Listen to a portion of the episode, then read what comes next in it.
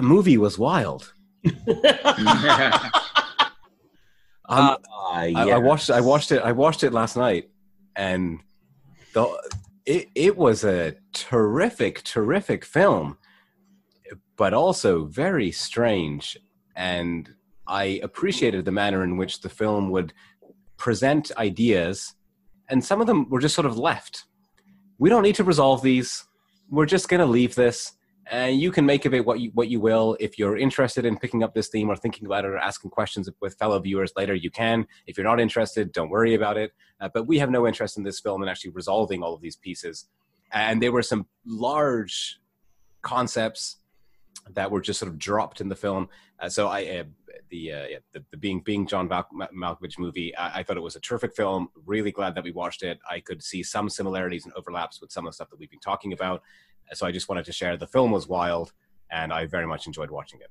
Yeah, why don't we uh, why don't we just get a, a, couple more reviews of the film? Because maybe I'll um, I'll start at the film and then uh, we can uh, we can head the, uh, to other places. Maybe I'll, I'll, jump in really quickly. The thing that maybe I enjoyed, I, I figured I was going to enjoy the film uh, very early on, is when you have the person who has some credential uh, to suggest that they understand speech and speech patterns and decipherable speech and because this person who clearly has no expertise in this area but because this person has some credential from some place the other person who clearly has no difficulty communicating verbally was convinced that uh, that they had some sort of problem and wouldn't listen to an outside third third party objective neutral no bias has no no need um, to, to say anything differently, uh, I suppose, other than he's you know going to work in this place or going for a job. But this person is just openly sharing, "No, I can hear you just fine." And then the same thing, of course, happens a little bit later in the film with his with his wife. I thought that was very early in the film. Somebody with a credential tells you this is how something is, and it you take away all other evidence. It couldn't have been more clearly presented evidence, but no, no, the expert has suggested this is what is the case, even if it's about me and therefore I am now going to add that to my own way, the way in which I interact in the world. So that it's was a great early- credential too, like a doctorate in speech impedimentology from Case Western. Yeah. Uh, that's So a uh, that was it was it was very early in the film, and I think that was the moment where I was like, okay, I'm into this, and I'm and I want to see what happens for uh, what happens next. So it started off very well, and I thought the whole film was terrific. I mean, for a while, Charlie Kaufman could do no wrong because of that movie.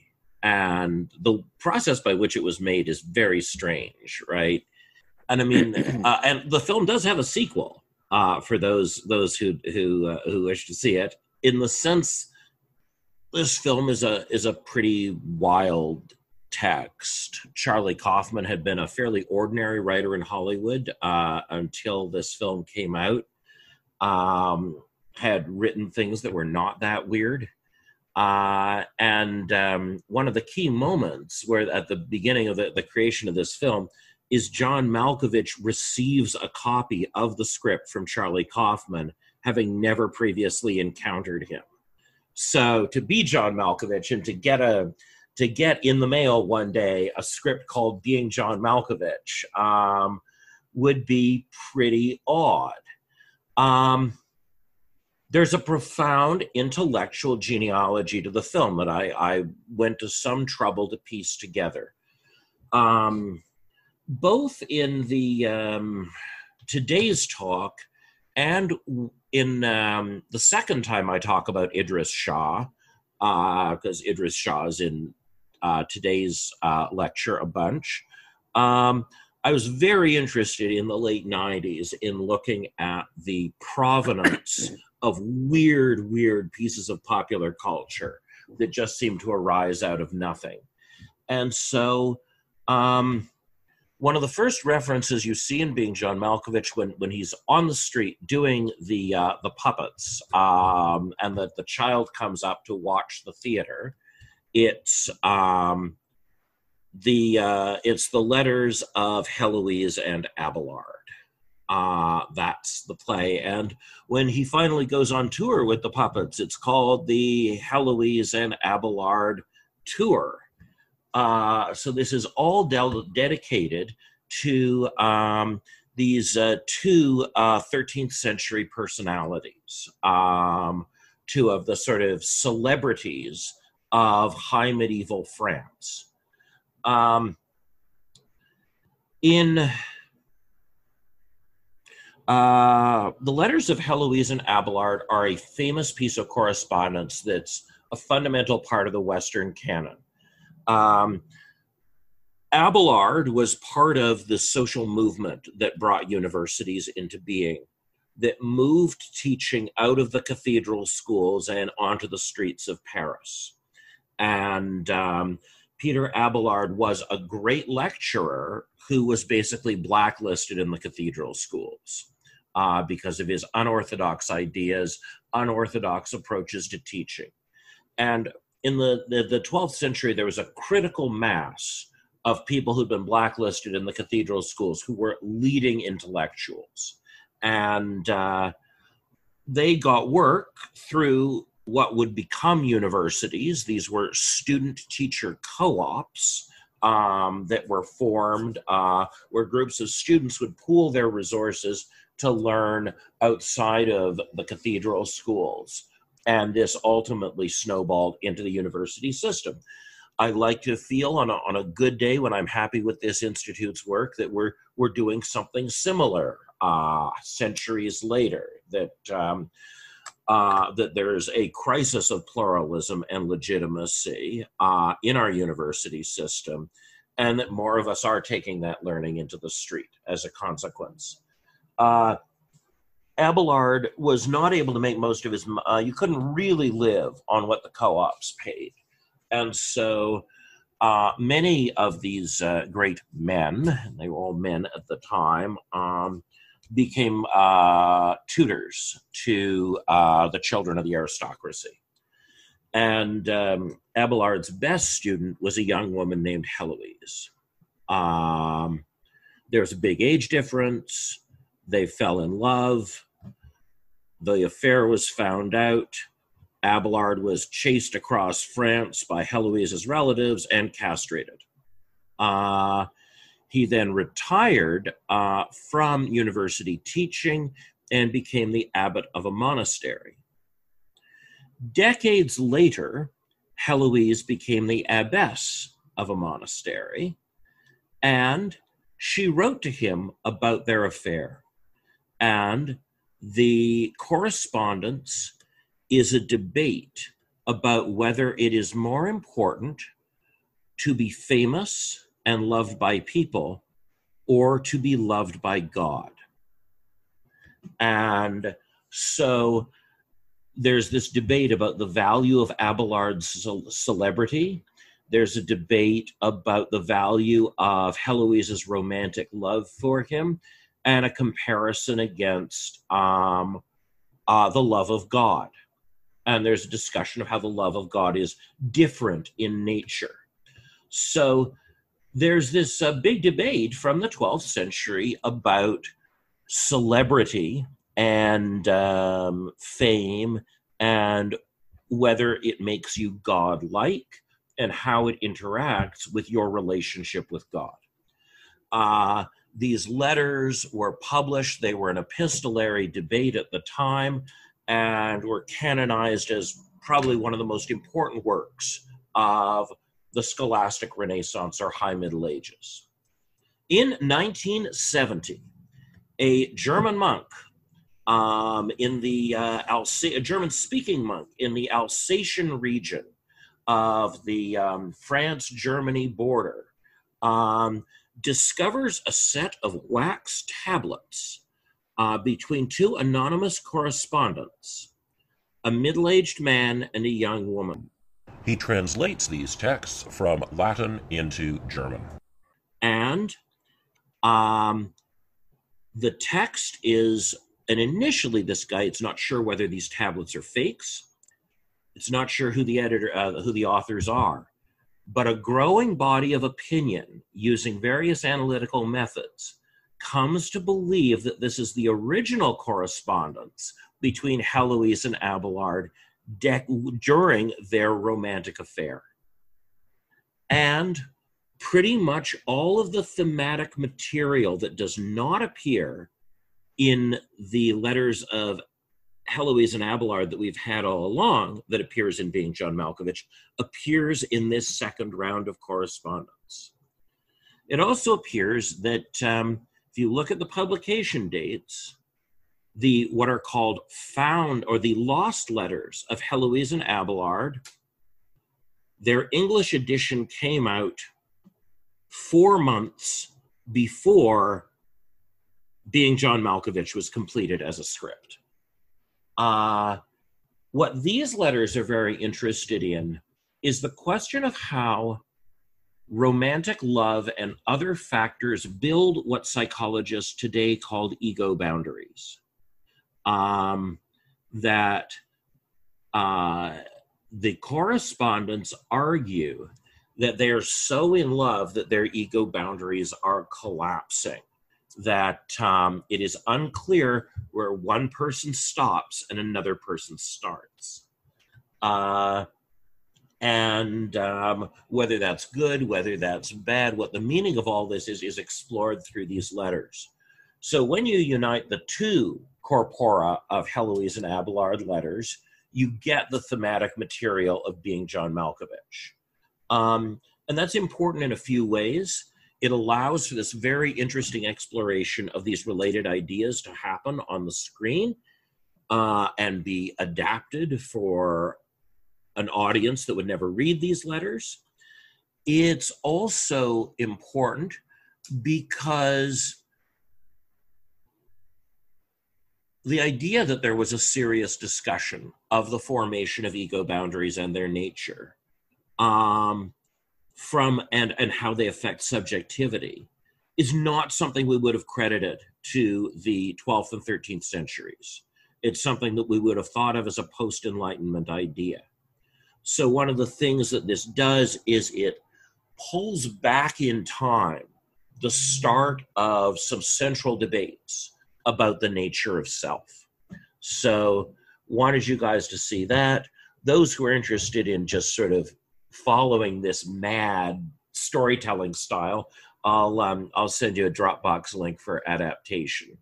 Um, adaptation, just to let you know, when adaptation came out in 1999, I was phoned by many friends whose only question was, or only questions were, "Did you see adaptation?" and "Is this what it's like to be you?" Uh, so um, uh, the the Kaufman character in adaptation is pretty close to to uh, me 20 years ago. Um, I won't be played by Nicolas Cage, but uh, anyway, so let's um, let's get into um, one of our forays into philosophy. And of course, I'm going to historicize the foray because that's that's just how uh, how the style works here. I'm going to begin by talking about um, the origins of our current formulation of the nature of self. Prior to the Enlightenment, uh, there were a number of really important um, texts and works of art uh, that came out of the regions of Europe that were already going through the early stages of capitalism. So we see um, massive contributions to Enlightenment era thinking uh, coming out of the Netherlands and England beginning in the 16th rather than the 18th century. Uh, in many ways, although the French most enthusiastically embraced the Enlightenment in the 18th century, they were late to the game when it comes to Enlightenment thinking. Uh, one of the most foundational thinkers, particularly for people who think about the political aspects of the Enlightenment, is Thomas Hobbes. Now, Hobbes is not described as a liberal but Hobbes lays the intellectual foundations for what will become liberalism. Liberals will disagree with Hobbes on a number of crucial points, but it's the intellectual furniture that Hobbes creates, and it's Hobbes's narratives that um, that build uh, that are the necessary condition for characters like John Locke to come along in the centuries following, or Jean Jacques Rousseau, and offer liberal theories of politics. So, Hobbes' big important book, uh, Leviathan. Um, his uh, The Leviathan is a book written um, in the aftermath of the uh, first and most severe of the English civil wars. Uh, Hobbes has lived through a breakdown in social order that's more profound than a conventional succession crisis because it's an emerging new class that is fighting the aristocracy for dominance. Um, these uh, and for this reason uh, because there's a fight not just about who runs the order but what the order itself is we see uh, an on the ground experience of the civil war as traumatic not just for its belligerents on the battlefield but for all of english society so one of the things to remember to see hobbes in a sympathetic light um, is to understand his lived experience of war. now, the big conclusion of Leviathan is the need for a central state monopoly on violence. This is his sense of the, the absolute bedrock building blocks of society. That because you had these two armies that couldn't agree on anything, um, everybody, regular people, experienced tremendous violence. And because there was no sense of where authority was located, um, people committed crimes against each other at a much greater rate because of a general sense of social breakdown, right? It's one of those failed state narratives of, you know, Beirut in the 70s and 80s. That's that's the world of Hobbes, or the world Hobbes was crawling out of.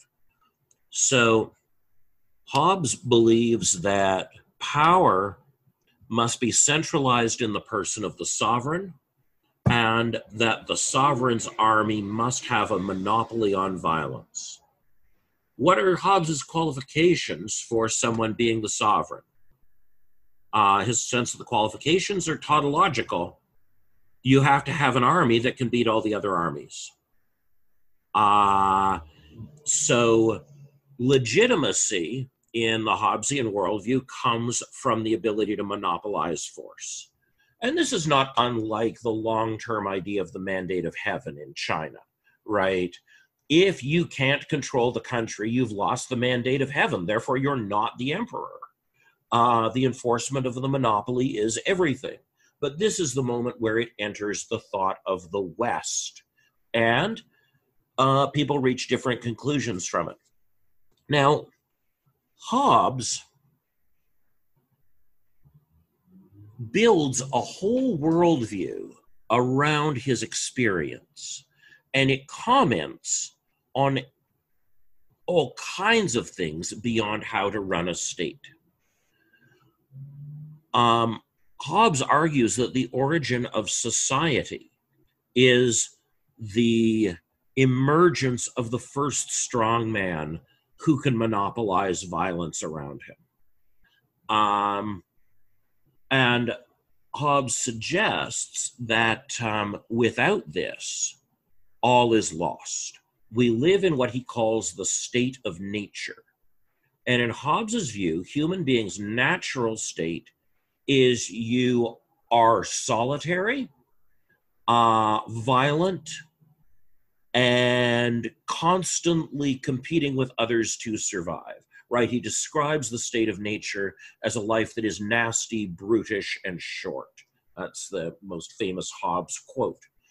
Um, so the idea is then the origin of society is that but that eventually people do realize that the state of nature is terrible. And they agree to submit themselves to the sovereign and his gang because it will make their lives better through the imposition of order, irrespective of the fairness or justice or legitimacy of the particular sovereign. That the abs- that a sovereign is always better than the state of nature. very conservative argument. Never try to overthrow the government. Uh, but this, um, and but at the time Hobbes is writing, the New World has been discovered, and people use the New World as a kind of tabula rasa for their ideas. They typically assert uh, in the 16th century that whatever they believe is true about the original state of humanity is how people live in the new world, uh, based on no real data. There's a huge amount of apocryphal data that comes back from the new world. Most stories of the new world are written in Europe by people who've never been there. And so you can find a body of literature saying pretty much anything about the new world at this point. And often that's just because people generate it. So Hobbes believes that this is what the society in the new world is that people just fall out of their mother's womb, their mother vanishes, and within two years, they're all beating each other in the head with sticks and stealing each other's yams. That's existence. And um, so Hobbes dissents from thinkers before him. He goes, no, no, no, families are not natural there is no natural centripetal force that draws human beings together. Uh, families, kingdoms, these things, they don't exist because human beings naturally cohere or want to be together. They exist only through the threat of violence. And that's why kings must dominate their subjects. That's why fathers must beat their children. Uh, nothing holds us together other than violence or the threat of violence. And um, this um, this is a radical new idea that fits in with a bunch of new theology that's come out saying the same stuff. Um, so one of the things that Hobbes would argue is that um, and one of the assumptions that he passes on to all of the liberal thinkers who respond to him is that you, as an individual, do not emerge from society, that you are preformed as an individual with your own consciousness, your own opinions, and that you are separate from other people from the very beginning. Um, and this is essentially the birth of the liberal self.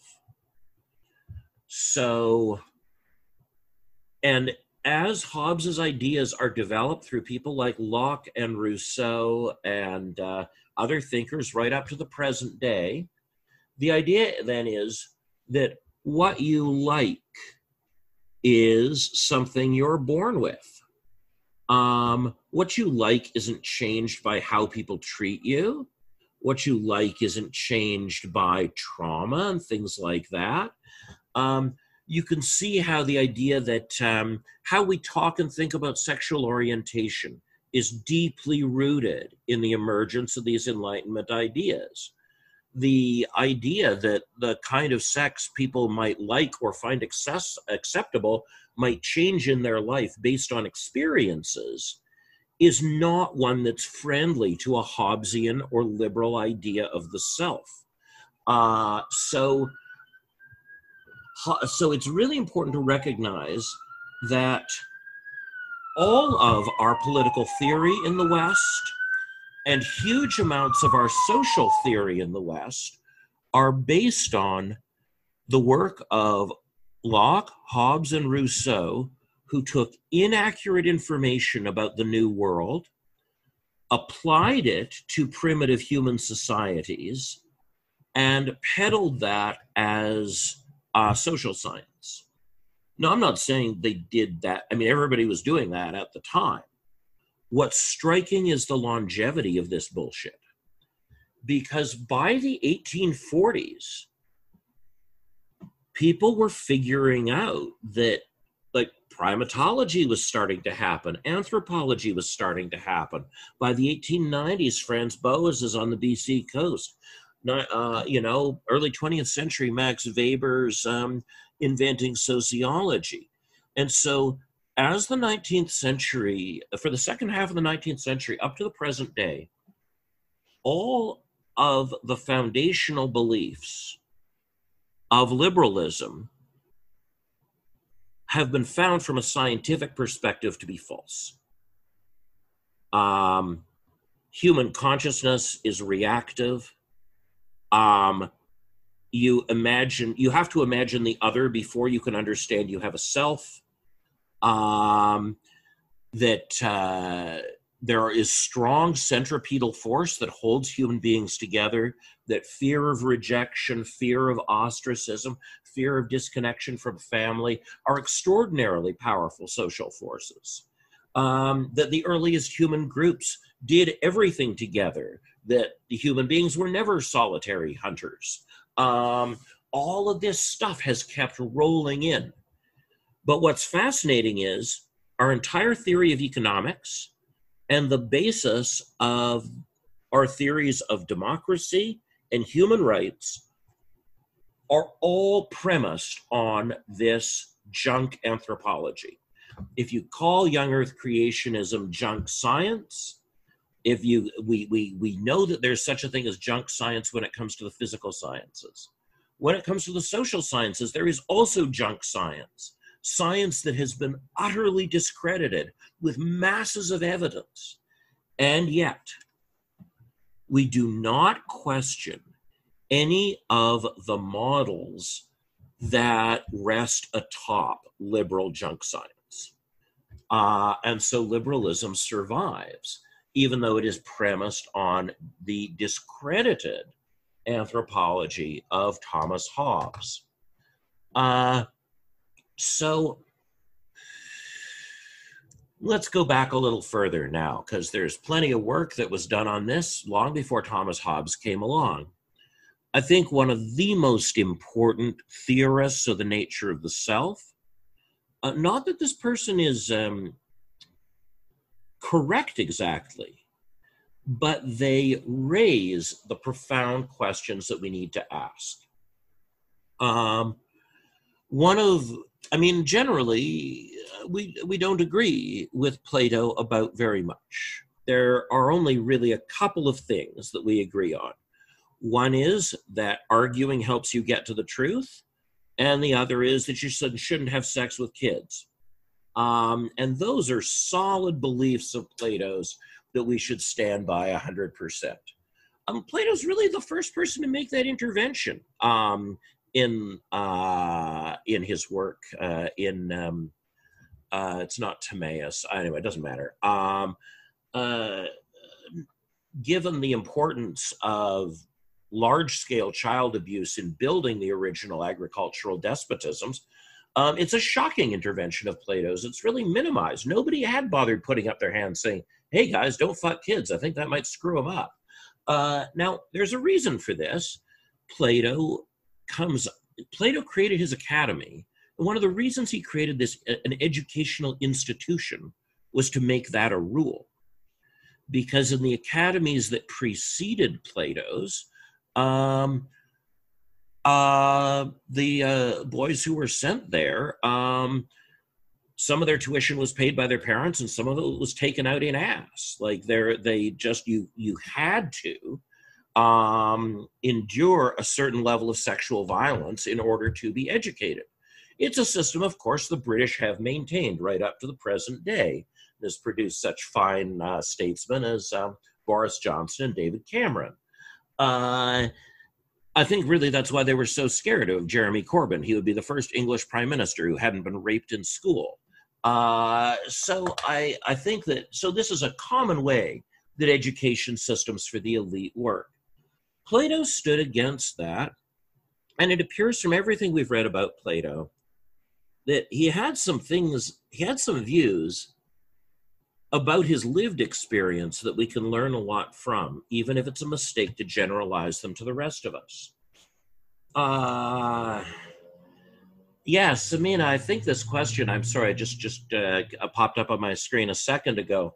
Yeah, to briefly return to Hobbes, why would people think that what was inside them from the beginning um, was their essence and it was unchangeable because of predestination, because of the incredible popularity of Calvinism. So Um, this was a new theological theory that was rapidly absorbed by the class for whom the theology had been designed. Um, I go through this at some length in my economic history lectures uh, about how um, how this uh, how this this doctrine of double predestination that emerges in 1535 um, is part of this larger um, process of class formation. That this is the bourgeoisie um, become deeply committed to the inalterable nature of self.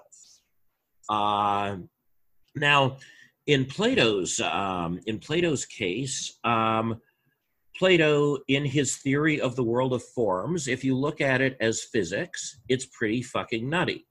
Plato believes that you know you have a chair in your living room because God thought of the idea of chair, and that um, the material chair is just an imperfect reflection of the image in God's mind or the form. Uh, Plato lived in a world where the forms were very accessible to him. His lived experience, as he describes in the Republic, was that the idea of a thing was not merely better, but more viscerally real to him than a physical object that might reflect that idea imperfectly. Um, Plato clearly loved his mentor Socrates, um, and you can see that that um, again, Socrates is not a, a, great guy. You know, he spent most of his life try, talking to lower nobility, trying to organize a military coup to shut down democracy. Um, we, uh, we, but it appears that he never sexually abused Plato um, and that this is part of Plato's uh, deep respect for him. Um, another thing you see in Socrates as imagined by Plato, right? Because we have almost no idea who Socrates really was. He's if if people think Jesus isn't real because there are only four independent sources attesting to his existence, then Socrates sure as shit isn't real because there's one and a half. Um, the Socrates we know is a fictional character created by Plato who may or may not have been like Socrates. But you'll notice that Socrates is an extraordinary dick in conversation. That when Plato is showing off how the dialectic works, Socrates doesn't understand that other people's time is their time he doesn't understand the appropriate social context in which to have conversations. He's constantly conscripting people into arguing with him against their will. Um, really, you know, there's a, you could probably use um, Platonic dialogues to explain sea lioning in the present day. Uh, so, what do we get from? And we also see that Socrates and Plato have very few friends. Um, they're at odds with most of the philosophers in Athens. And although Plato experiences great success once he institutionalizes his teaching in the form of the academy, there isn't a natural charisma there. And I think one of the things we're seeing with Plato is a person who would be diagnosed in the autism spectrum today. He doesn't feel that social relations are natural, he doesn't have a talent for them and he doesn't feel like his self is a particularly natural thing and when things make sense and are safe it's in the world of forms when the people fall away and all there are are ideas and i think this is part of what gives plato this necessary outsider perspective to think about aspects of the self that we would never interrogate. Um, when something feels natural you don't interrogate it. And we we owe so much to people who feel uncomfortable um, because that it's it's that discomfort um, that's foundational to getting us to think to problematize things. So plato comes out with his theory of the soul right? And um, there are three parts to the soul. Uh, and um, they um, and they don't interact easily. That there's Um, and they're largely reiterated by Freud. Um, I mean, again, Freud's one of these people where it's, it's funny when you think about the work they actually did. Um, spent a lot of time gaslighting young women who had been sexually abused by their fathers, coming up with elaborate theories to explain it away, um, claiming he'd cured the common cold with cocaine. And um, his really great contribution was rebranding Plato's theory of the soul with the id, the ego, and the superego. This is, um, um, these are essentially the same as Plato's three parts. Um, so, one of Plato's assumptions is that your will is not unified. You have different parts of your will, and depending upon whether they point upwards towards the world of forms or downwards towards the world of matter, um, they're going to tell you to do different things. That inside you is a site of conflict, not unity. That you want a bunch of different things that are fighting each other for control of you. Um, and uh, and we can see how, how Freud's resurrection of Plato is part of this larger movement to get away from the liberal theory of the soul as unified and unchangeable. Um, uh, so Plato's phenomenal at problematizing self other dynamics and for thinking about the disunity that exists inside our skulls. Uh, now, Plato has a literary tradition to fall back on. There's already a word in Attic Greek um, for um, this experience of, in, of, of internal disunity that they get from ancient Greek that shows up in the Iliad, where um, the characters there have multiple intentions inside them and fight them. Now, at this point, it's a real shame Edward's not here for this one. Hopefully, he'll get to see this later. Um, a very important book for me, parts of which are now discredited, uh, is Julian Jaynes' work, The Origins of Consciousness and the Breakdown of the Bicameral Mind. Um, Jaynes has a lot of ideas about brain physiology in his book, almost all of which have now been shown to be incorrect if his theory makes sense, it's in spite of his ideas about brain physiology, not because of them. Uh, but Julian Jaynes essentially is a psychologist who chose to do a literary analysis of ancient texts. He looked at the Gilgamesh epic in all of its versions.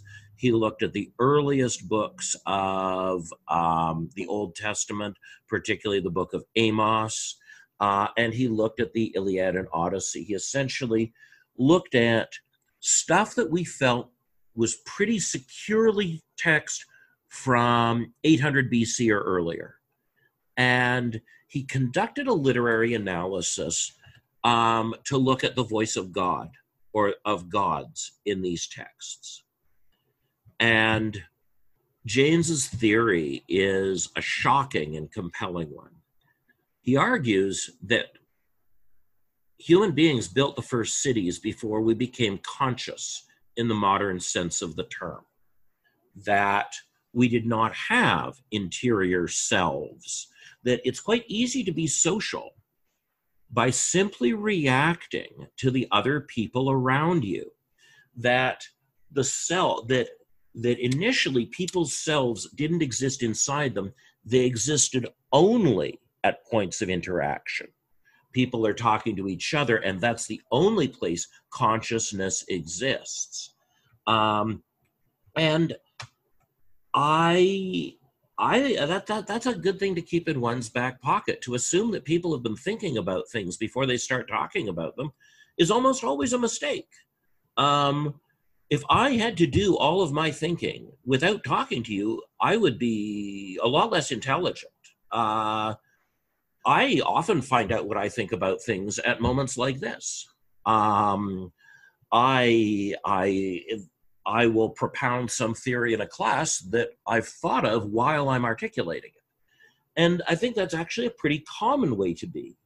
But our liberal morality and junk science Um, these things uh, cause us to see that way of being or talking as irresponsible right? Did you really consider this idea? Was this idea really yours?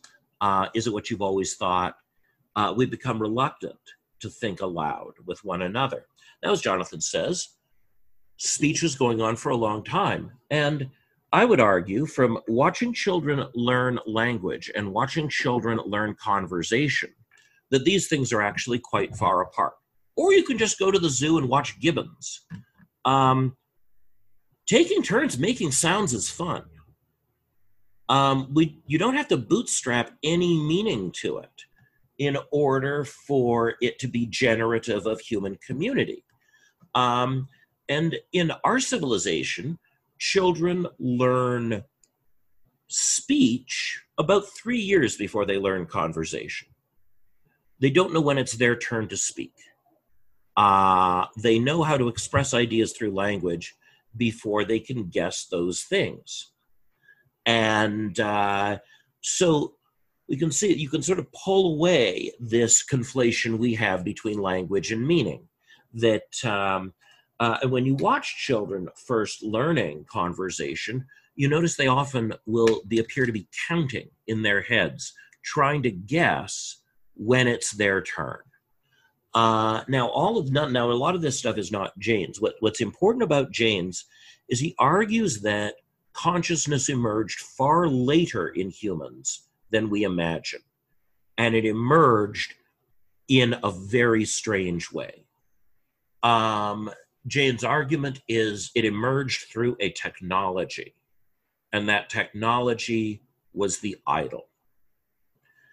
Um, that if you follow his literary analysis, what's happening when Moses talks to God is Moses needs God to hear himself. That it's just Moses talking to himself, but the only way Moses can get access to his thoughts, the only way he can be both people in the game of catch that is consciousness is by externalizing part of his thought into an idol. And Jaynes argues that people literally heard idols speak, and they went to great efforts to make idols speak. There's a Mormon historian who is mostly a liar, um, who pointed out one very interesting thing on this front that I have had to check because I have to check all of this guy's claims. But Hugh Nibley, greatest Mormon apologist of the 20th century, pointed out that one of the least explored things that exists across Near Eastern cultures is the prevalence of a, of a ritual be after you've built the idol and before you start using it called the opening of the mouth. Uh, that something has to open the idol's mouth so that it can talk to you. And uh, so this is, so basically, right, you're conscious when you're talking to somebody else so, in order to think by yourself, you have to create a fake somebody else that you're in conversation with initially. And so, uh, it's why people spend money building idols to facilitate them hearing their own thoughts. It's why people associate their most authoritative thoughts with vastly more powerful entities outside themselves. Anyway, Jaynes is useful to us because he um, um, because he falls into that larger platonic insight that if there is if there's a thing called consciousness it's dialectical in character that consciousness is you in an adversarial conversation with yourself or you in an interrogative conversation with yourself and the first people to figure out this trick needed lots of props in order to pull that off. Because the idea that they themselves could contain all those thoughts would be weird. It was more plausible that those were God's thoughts and God was just letting them know. Um, so Uh, the Jaynes theory is somewhat useful to us, mainly in um, in just creating more problems around the nature of self and thinking about what it is. Um, now, one of the fields that's been really important uh, in um, establishing a more empirical or a more rooted in evidence idea of the nature of self has been uh, the study of infant development. Um, I mentioned right this big gap between speech and conversation. Uh, the main task of very young infants is to figure out where they stop and the world starts. Uh, because that's not a thing. You know, you are the world when you come into being. Um, so if you're hungry, the world is hungry. And if you're screaming, the world is screaming. And this is an experience often of suffering, but of total unity what gets upsetting for infants, right, as they begin to build selves, is to realize that the way their screaming acts on a parent is different than the way their neurology acts on their own limb. Initially, these things seem identical, but over time, this category of not me comes into being. Uh, that I can't send a signal through my nervous system to make that thing move. Therefore, it must be a thing other than me. Uh, so that the idea of ego boundaries um, has been central to this, and it also, of course, allowed us to look into predatory personality disorders. The arg- uh, an argument uh, made in the DSM-4, less so the DSM-5, is that the most predatory personality disorders, borderline personality disorder, antisocial, uh, narcissistic, and histrionic are ego boundary malformation errors. Um, they arise, these predatory behaviors arise because of a fundamental inability to know where I stop and the world starts. Um, narcissistic injury, right, is the is the experience of treating a thing outside your body as though it's part of your body and then have it not do what you want. Um, and it's uncanny. It's upsetting, right? I, um, uh, from my own direct experience, right? You can see, um, um, you know, sometimes a narcissist will literally tell you that you are a part of their body and that you doing things that are not their will is causing them excruciating mm-hmm. pain, as of course it would. Uh, so I have to recognize that um, uh, we have, uh, although we have we push back against the liberal idea that there is a you that is unified and pre-existing we do have to accord with the idea that there are some hard limits on when you stop and another creature starts. And uh, it's um, and these are sometimes tough things to hold together.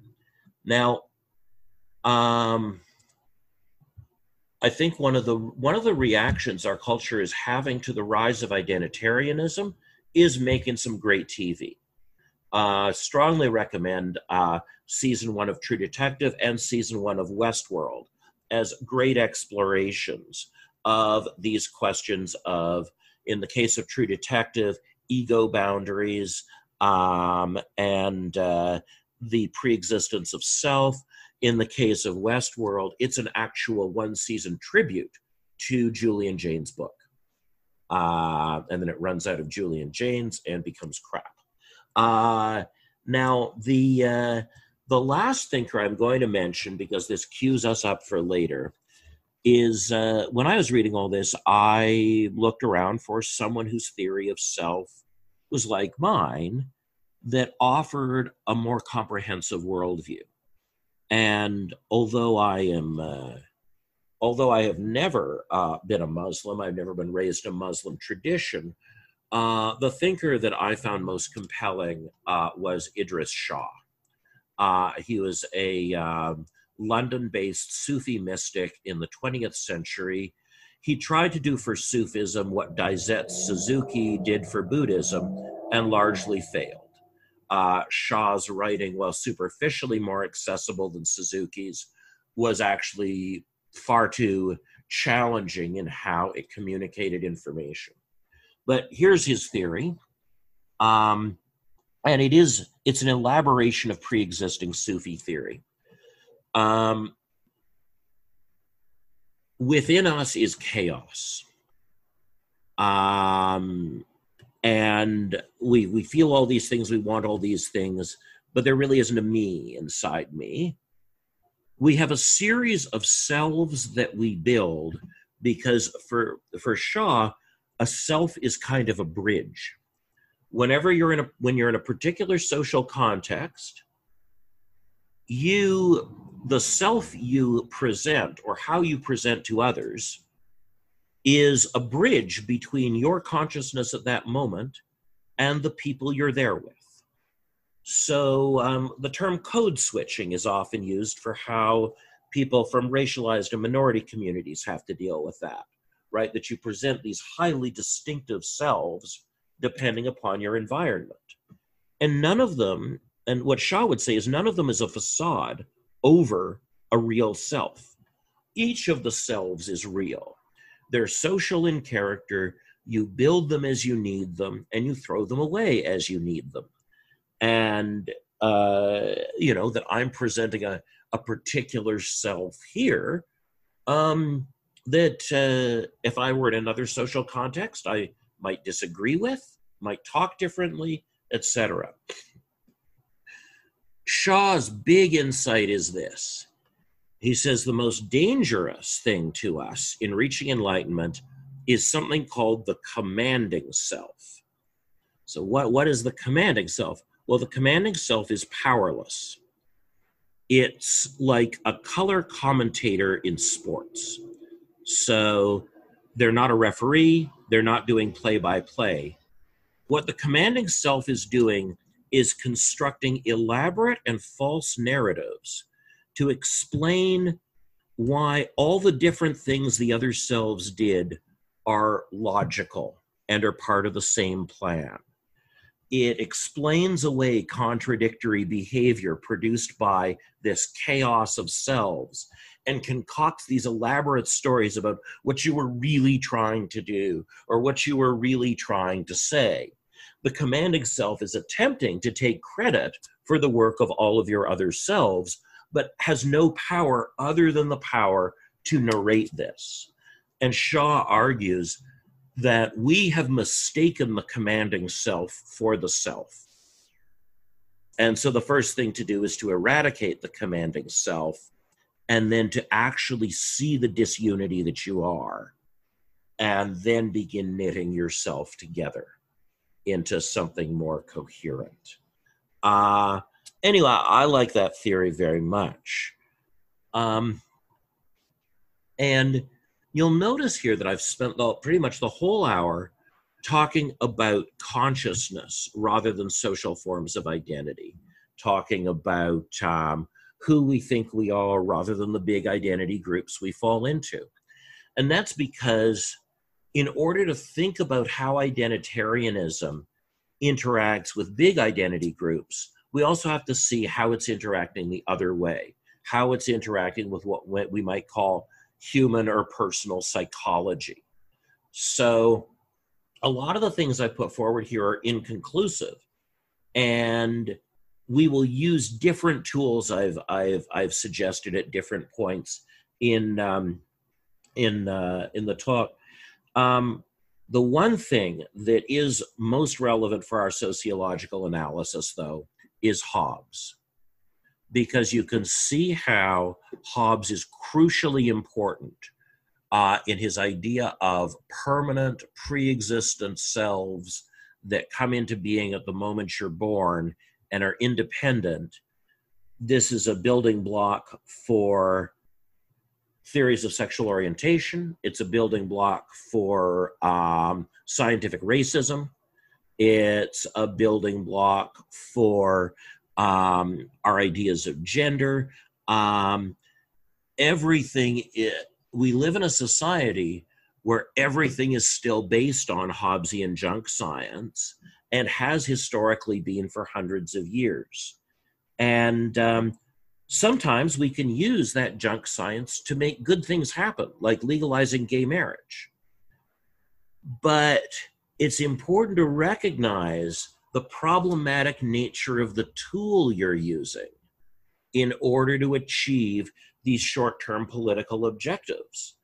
Uh, and so, um, unlike the speculations of Plato, Shah, uh, even Homer, um, Hobbes' theory of psychology is tied to these big questions of social identity in a way that other theories are not.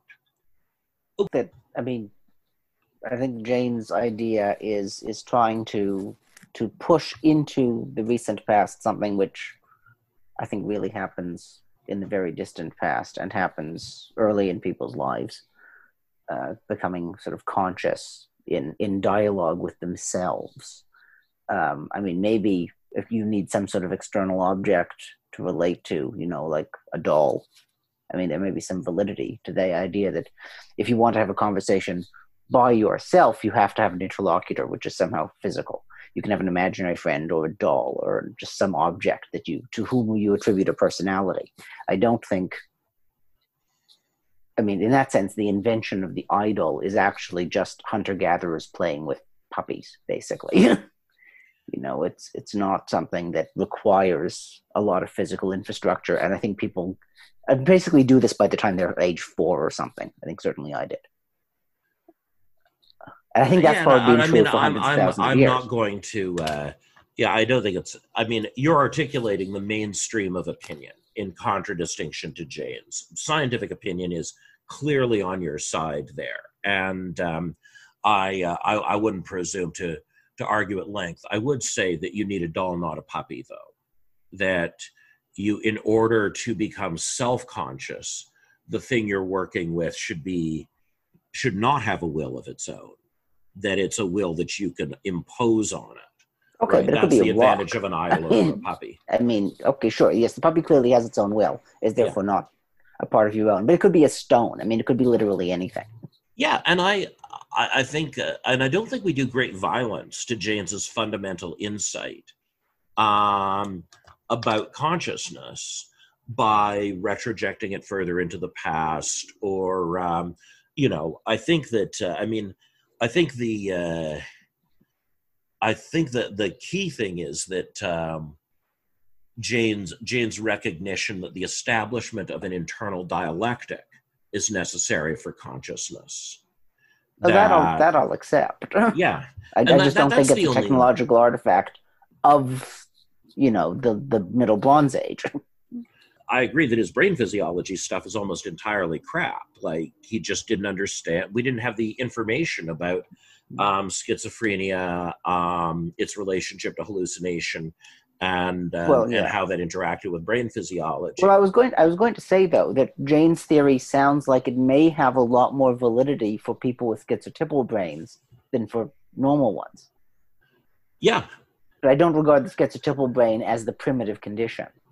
Yes, which Jaynes does, which I don't either. the the character of Lucy in the Peanuts, the Charlie Brown, and she's setting up all the time as a psychi or whatever, you know, advice five cents, and her advice is always totally shit.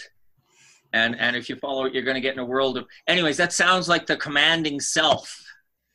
It sounds like Charles Schulz was showing us a commanding self. I mean, what's what's different between Lucy and the commanding self is that um, um, Lucy tells you what to do in the future, not what you have done, not why you've done what you've done in the past. Uh, I think where um, I think where Lucy is more like the commanding self is where she's holding the football.